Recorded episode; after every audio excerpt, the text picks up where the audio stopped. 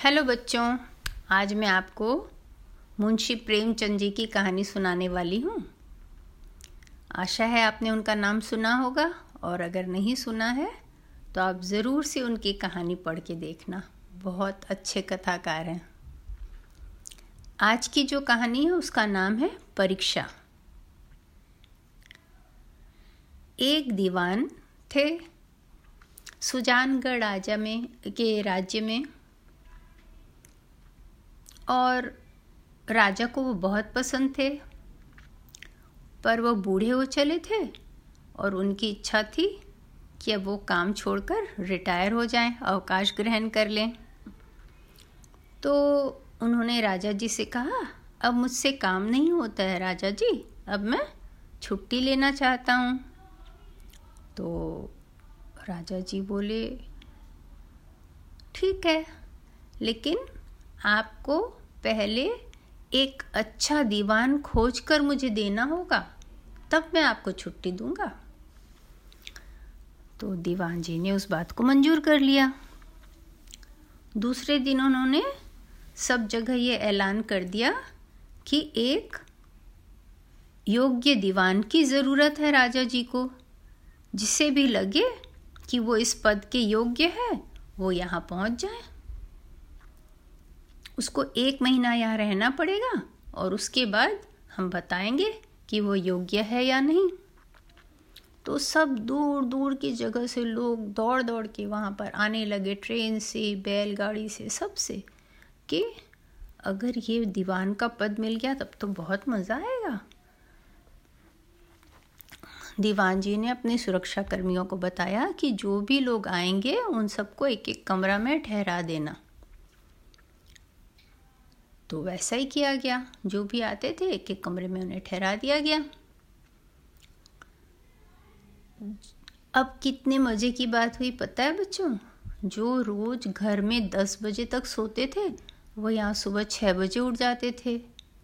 जो कभी कसरत नहीं करते थे, वो यहाँ रोज़ एक्सरसाइज करते थे। जो कभी भगवान का नाम नहीं लेते थे, वो यहाँ रोज़ बैठकर पूजा पाठ करते थे। जो घर में अपने नौकरों से बहुत गुस्से से, गंदे ढंग से बात करते थे। वो यहाँ पर बड़े अच्छे से, तमीज से बात करते थे। तो सब कुछ उल्टा चल रहा था। लेकिन जो बूढ़े दीवान थे, उनको ये सब मालूम पड़ जाता था, क्योंकि वो बहुत चतुर थे।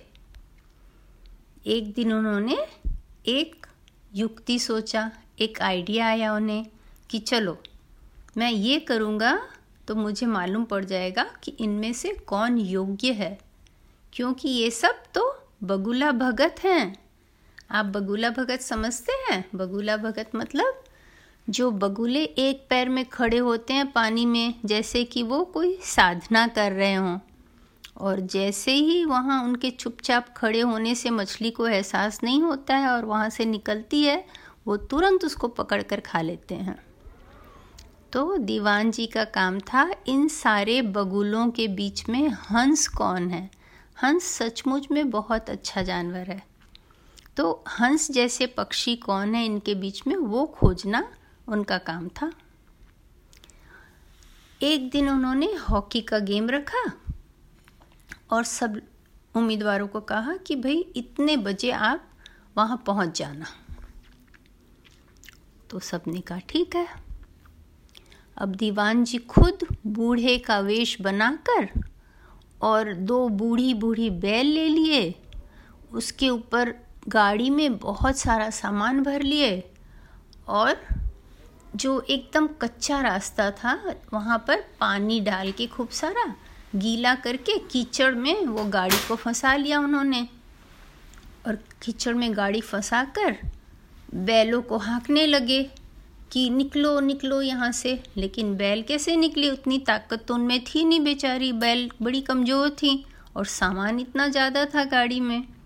तो बैल निकल ही नहीं पा रही थी वहाँ से।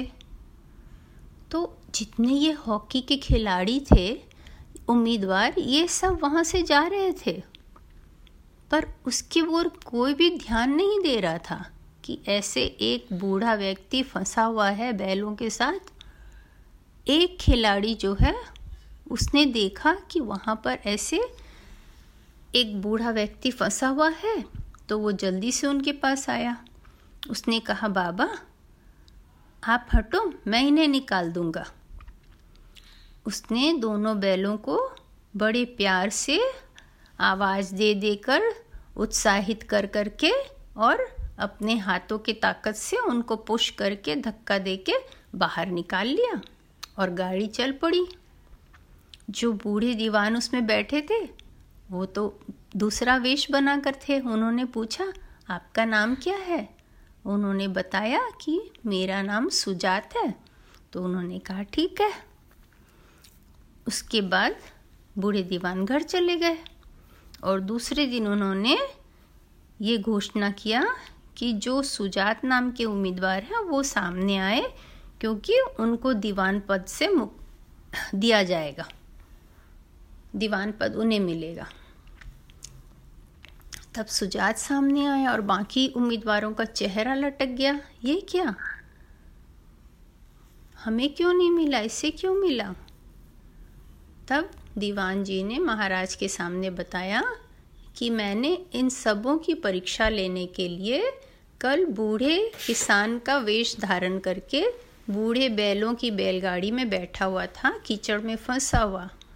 लेकिन सारे उम्मीदवार उम्मीदवार वहाँ से निकल गए। किसी ने भी मुझे निकालने की कोशिश नहीं की, मदद करने नहीं आया कोई भी। लेकिन ये जो है सुजात, ये आया और इसने बैलों को धक्का देकर बड़े प्यार से, अच्छी तरह से निकाल कर और मेरी मदद की। तो जो आदमी इतने दूसरों को मदद करने को तैयार रहता है वह हमेशा एक अच्छा दीवान बनेगा। राजा जी खुश हो गए। उन्होंने कहा, आपकी बात सही है दीवान जी। मैं इसको दीवान घोषित करता हूँ।